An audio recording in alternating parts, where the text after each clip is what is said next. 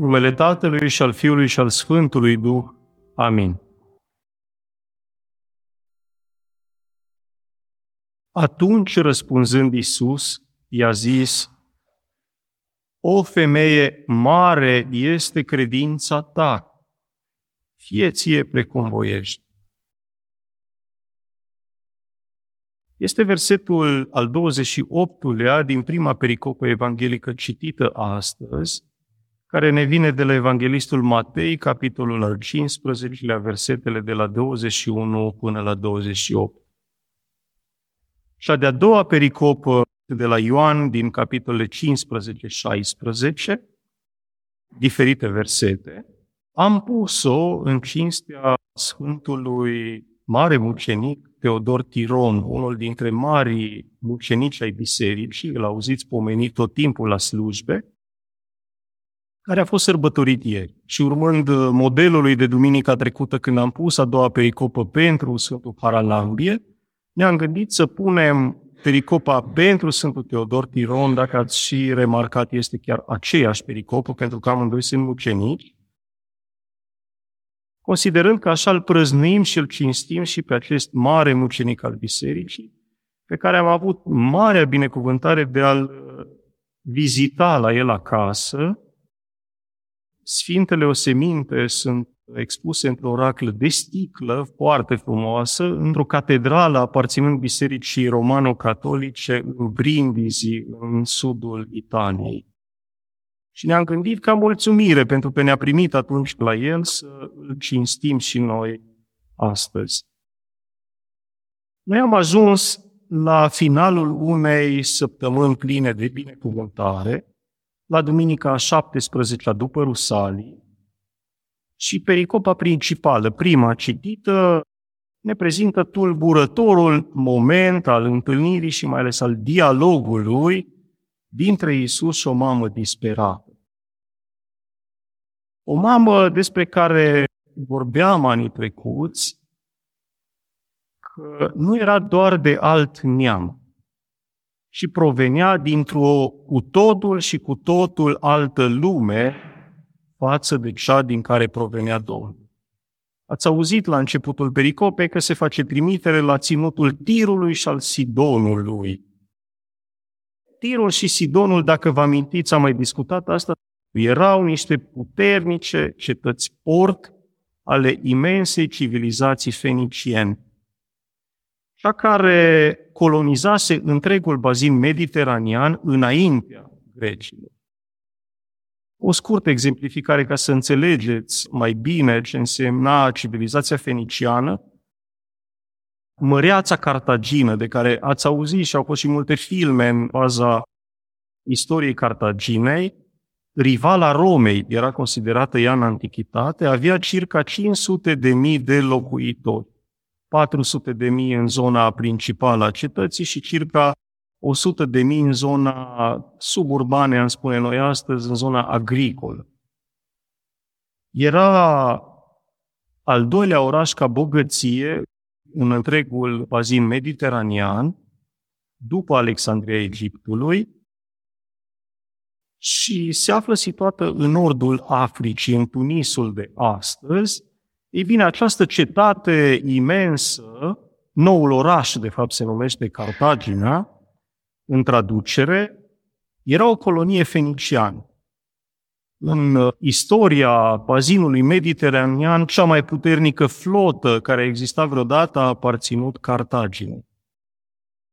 Vă spuneam dățile trecute că punctul zero al navigației este dat de civilizația feniciană. O a doua explicație complementară, purpura, de care ați auzit de atâtea ori și care era simbolul prin excelență al cezarilor Romei și al bazileilor pe oricare tron ar fi stat ei, era un produs fenician. Ei erau și foarte, foarte buni meșteșugari, adică cezarii îl cumpărau direct de la rivalii lor. Cred că din aceste două imagini se poate percepe, se poate intui că această mamă provenea dintr-o lume atât de cosmopolită și atât de diferită de cea a păstorilor și a pescarilor galileeni, încât putem spune că într-o comparație a zilelor noastre, este ca și cum am compara un stat minuscul uitat prin imensitatea Caucazului, asta reprezenta, să zicem, Galileea, față de un stat al puternicei, cel puțin din punct de vedere economic, Uniuni Europene. Cam asta era diferența dintre cele două lumi. Dar, ca o primă observație și foarte important, asta va defini întreaga pericopă, durerea mamei este aceeași în oricare perioadă a timpului, a istoriei, a pământului, în orice zonă a pământului am locuit și disperarea ei în fața unui copil bolnav și necăjit nu ținea cont nici de lume, nici de diferențe omenești, nici de bogăție și sărăcie, toate aceste elemente pe care noi le considerăm importante, dar sunt importante până în momentul în care întâlnim adevăratul necaz, care poate fi o boală sau altceva. Și după aceea le înțelegem că de fapt sunt fragile și efectiv neimportante. Pentru că dragostea de copil și dorința de a-și vedea copilul bine copleșa absolut orice diferență. Și acum, dincolo de această introducere mai lungă, vom vorbi astăzi despre credință și vom încheia cu câteva concluzii. Ce vom învăța astăzi? Că lucrurile simple sunt cele mai de efect. Oprirea principală asupra credinței, credința ta, credința mea, credința oricăruia dintre noi sau fiecăruia dintre noi, pe aceasta trebuie să o înțelegem unde trebuie să se așeze în viața noastră. Credința ta, îi spune Domnul acestei femei, această alăturare mi-a atras atenția astăzi și m-am gândit că trebuie să înțelegem ce a vrut să zică el aici. Dar vom urma o cale din nou diferită de cea exegetică pe care o abordăm de obicei, rămânând în continuare ancorați în pericopa Duminicii. Și să știți că astăzi vom pleca într-un mod cu totul neobișnuit de la o nuvelă scrisă de un scriitor american, Vladimir Nabokov, Novela se numește Darul și este citată de părintele Schneemann. Aflăm din această novelă că un om în vârstă, bolnav în stadiu terminal, zace în patul de boală, în camera lui cu jaluzelele trase. O întrebare chinuitoare îi persistă în minte, într-o stare evident depresivă, Există ceva după moarte sau nu? Epuizat de frământări și dubii, spune așa și citez cuvintele. Decide cu un oftat. Bineînțeles, nu este nimic. Oftează din nou, ascultând zgomotul picăturilor de apă pe marginea pervazului ferestrei și repetă, nu este nimic, este clar ca ploaia. Și continuă autorul novelei.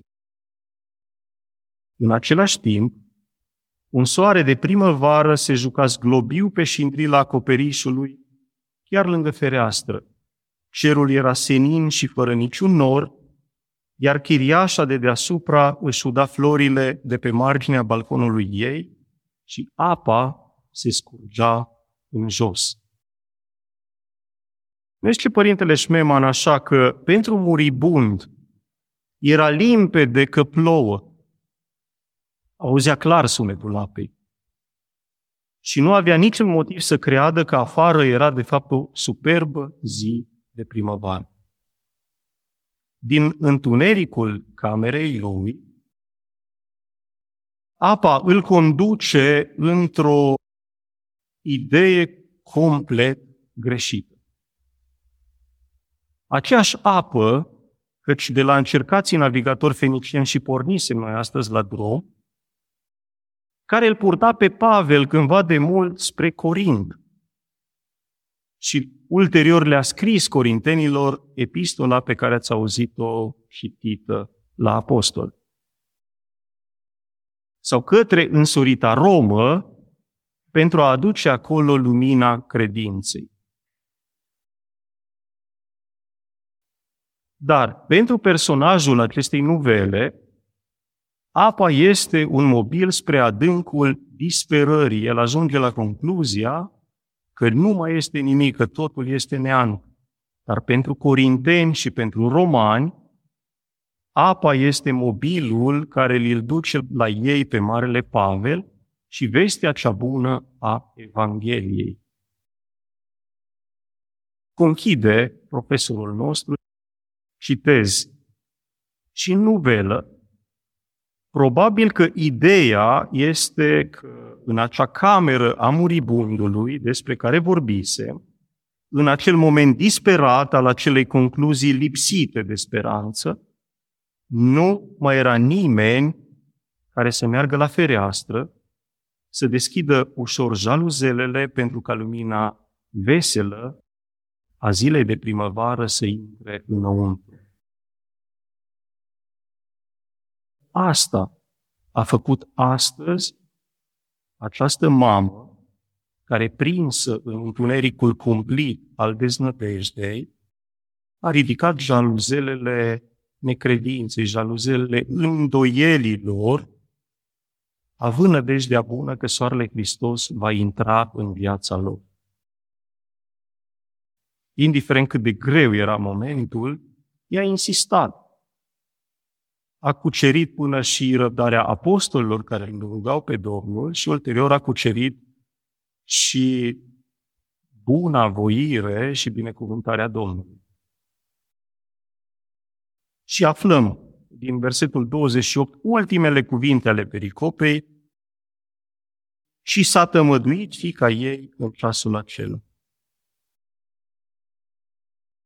Oricât întuneric și disperare și oricâtă lipsă de speranță a trăit ea, câtă frământare și îndoială cu toții le avem și le experimentăm în momente grele, aflată în preajma soarelui, le-a lepădat pe toate la picioarele lui Isus și a obținut prin credința și cred eu, mai ales prin apa lacrimilor ei, dorită izbăvire.